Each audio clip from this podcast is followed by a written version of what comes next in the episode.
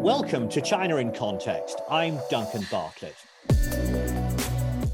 China's formidable reputation as a major global power and a rival to the United States sometimes obscures the fact that it remains a developing country in which many people live in poverty. Over the past 40 years, China has received large sums of money from other countries to help its poorest people. However, China is now an upper middle income country, according to the World Bank. And in response to its changing economic status, some countries have decided that they no longer need to give aid to China. Japan stopped doing so in March of 2022. The British government, which was also for a long period a significant donor to China, is also adopting a new approach. The former Foreign Secretary, Dominic Raab, who's now the Deputy Prime Minister, announced that the UK's ODA for China would be reduced by 95% to less than a million pounds. The UK's aid relationship with China is scrutinised by the Independent Commission for Aid Impact, or the ICAI, a watchdog which, as its name suggests, is completely independent of the British government. Well, to talk about this topic, I'm delighted to welcome to the podcast today Commissioner Sir Hugh Bayley, who oversaw the organisation's report on China. Hugh, welcome to China in Context. Now, when we think about Britain's political relationships with other countries, we tend to talk about the Foreign Office and the Foreign Secretary. Actually, both of these British terms might be worth explaining a little bit before we move on to China. The Foreign Secretary is the politician with the overall responsibility for the work of the department, with a particular focus on national security and intelligence. Previously, the Foreign Secretary's role was held by Liz Truss and Boris Johnson before they became prime ministers. But you know, this government department has a long name. It's known as the Foreign, Commonwealth and Development Office. Can you talk us through the reasons behind that long name and its implications? Uh, yes, of course. So there was a big shake-up in September 2020 when the Foreign Office and the another government department, the Department for International Development, merged. Uh, before the merger, the Department for International Development, or DFID, um, operated as a standalone ministry uh, responsible for the management of British overseas aid. DFID had a budget of about uh, 11 billion pounds in contrast, the Foreign Office's budget ahead of a merger was around 2.5 billion pounds. And the government took the view that there would be better coordination between the UK's aid policy and its uh, foreign policy objectives if the two departments were brought together. Uh, so that um, diplomacy, trade, security, and aid would all pull in exactly the same direction. Some people had accused uh, DFID, the Development Department, of pursuing its own independent foreign policy, and the officials in that department were insistent that aid should be used primarily for relieving poverty in the poorest countries in the world. But the two departments have been brought together. All right. So I can see that's a very significant development. Before we move on, I'd also like to clarify the meaning of another term bilateral ODA. Now, that's a bit of jargon, but it's relevant to our discussion about China. So, before we discuss China, uh, could you explain bilateral ODA, please? Well, the ODA to begin with, uh, yes, it's a bit of jargon. It stands for Official Development Assistance, but uh, most people by that understand uh, it means foreign aid bilateral aid is the proportion of UK aid which is explicitly channeled by uh, the UK government to another individual country. That may be to the government of that country or to private sector partners or to uh, non governmental organizations. And the money is directly managed by the UK. And that contrasts to, you know, with our multilateral aid, uh, which is channeled to a larger institution, a multilateral institution like the World Bank, for instance, and pooled with contributions from other donor governments, and then managed collectively on behalf of all the donors by the multilateral institution. Oh, I see. Well, that, thank you for explaining that.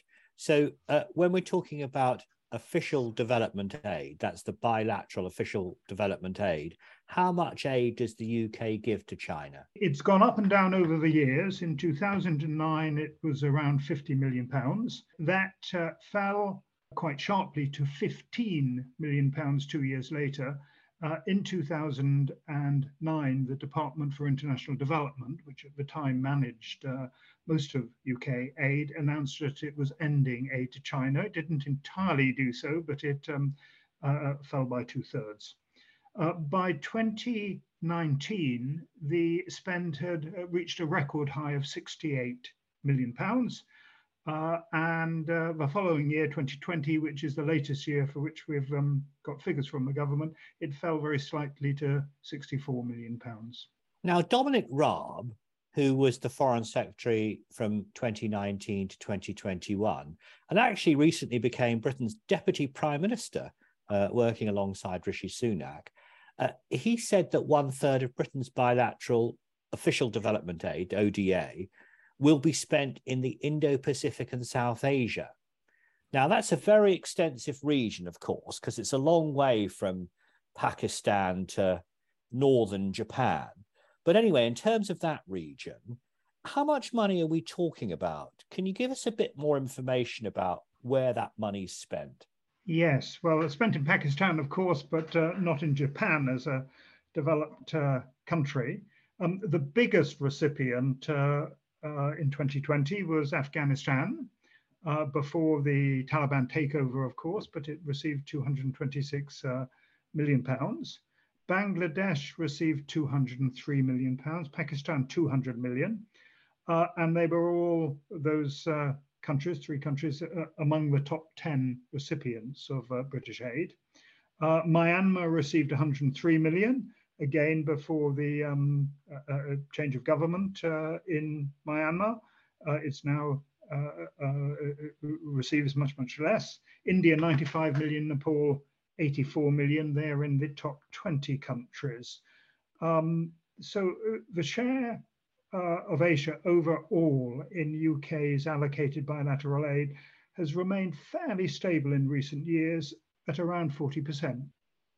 In the report on this issue, which is published on the website of your organisation, the Independent Commission for Aid, you make the point that despite its dramatic growth, China is still classed as a developing country and it therefore remains eligible for aid under international rules, although that is expected to change within a few years.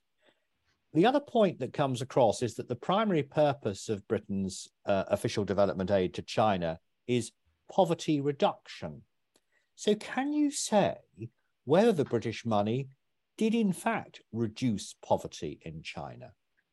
Perhaps I should start by saying that our China report was um, a descriptive rather than a, an evaluative piece of work. So we didn't look uh, in depth at the results. We, we, we reported on spending uh, patterns. But based on the limited review we made of the poverty focus, we concluded that there was a long and uncertain results chain which didn't clearly link many of the activities with poverty reduction, although we said that some of that may become clearer over a longer time scale. We also identified that there was a much stronger emphasis on securing positive economic and other strategic impacts for the UK from ODA programs in China. For example, the Prosperity Fund, a, cross government uh, um, aid fund, um, claimed to have secured 912 million pounds in exports um, uh, uh, uh from the UK to China. Uh, that's a much higher benefit, you know, proportional benefit to Britain than you'd expect uh, uh, from ODA spending um, in, in, much poorer countries, for example, in Africa. Now, there's a phrase in your report which has a nice ring to it development diplomacy. What does that mean? Well, we defined in our report development diplomacy as the use of aid funds to support diplomatic engagement on public policy and global uh, development issues. This uh, chimes closely with the government's decision to bring together the development ministry and the foreign office. We identified in our information note the use of aid programs to make a contribution towards China's approach, for example, on response, uh, responding to global climate change, uh, uh, and on engaging with China to discuss the development impact of its infrastructure investments in developing countries across Africa, particularly. Uh, we commented that this development diplomacy approach relies on a long and uncertain results chain. And it's clear that you know, the UK government faces huge challenges in developing through aid a, a bilateral partnership or bilateral relationship with the Chinese government. We did get comments from British officials that unless you were prepared to put money on the table, it was difficult to get any meaningful dialogue with the government of China.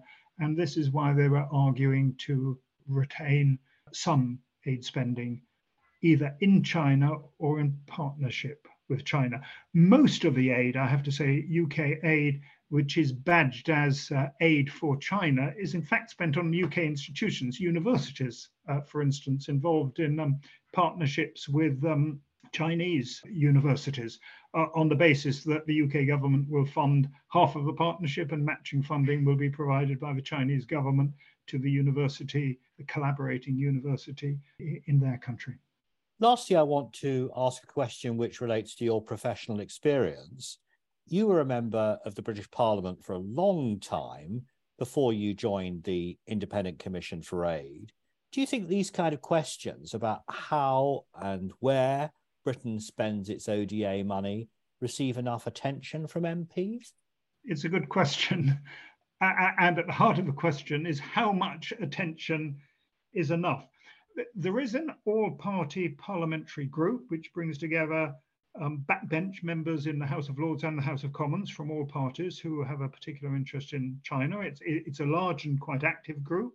I've just uh, looked at their report recently. Uh, they held 15 roundtables and briefings for MPs on a variety of topics in the last year. There were 14 significant debates in the two houses last year.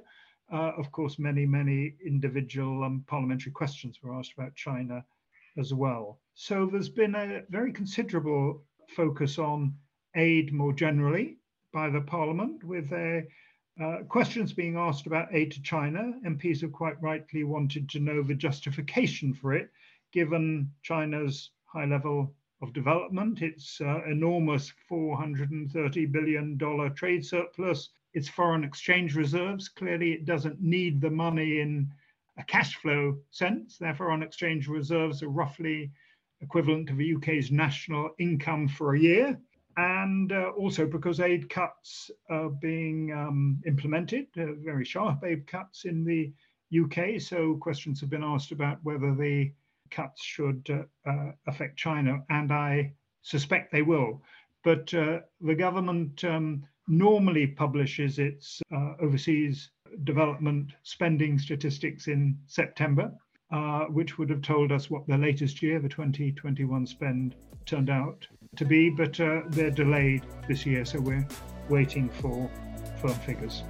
Well, thank you, Hugh, for those very informative responses. That was Sir Hugh Bayley from the Independent Commission for Aid Impact. This podcast is produced by the SOAS China Institute, and you can find out more about our courses and research at soas.ac.uk.